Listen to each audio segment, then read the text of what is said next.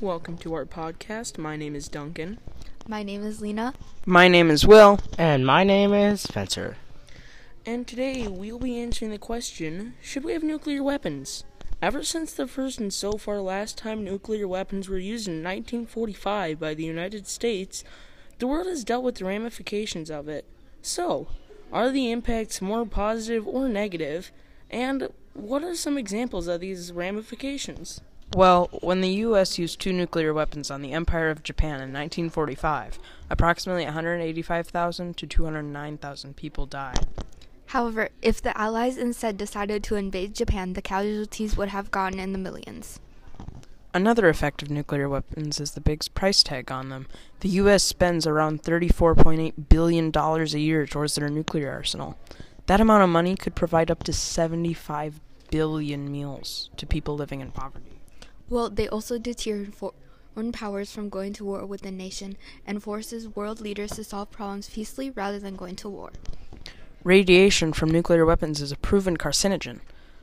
This will cause health defects for the people who work on nuclear weapons. Although other technologies have been derived from nuclear technology, it has allowed certain medical procedures that use nuclear techniques and nuclear reactors produce that about 10% of the world's energy.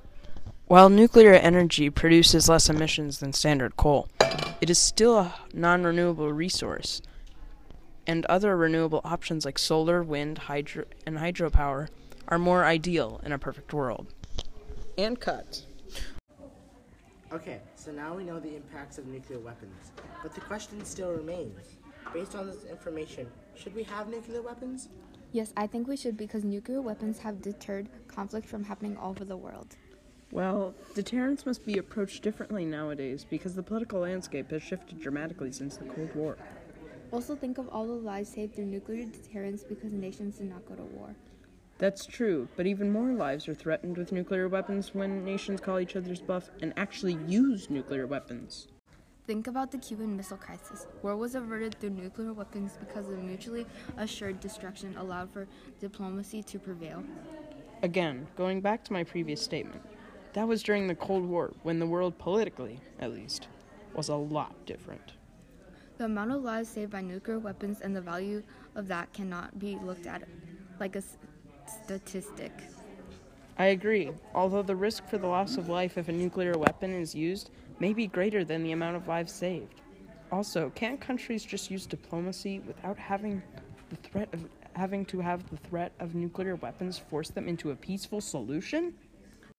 I suppose you're right, although we can go back and forth on ethical arguments for days because morality is debatable. So, in conclusion, we have determined that nuclear weapons cause more damage than improvement to society. So, I'm Will. I'm Lena. I'm Spencer. I'm Duncan. Now we know that nuclear weapons are more dangerous than helpful to society.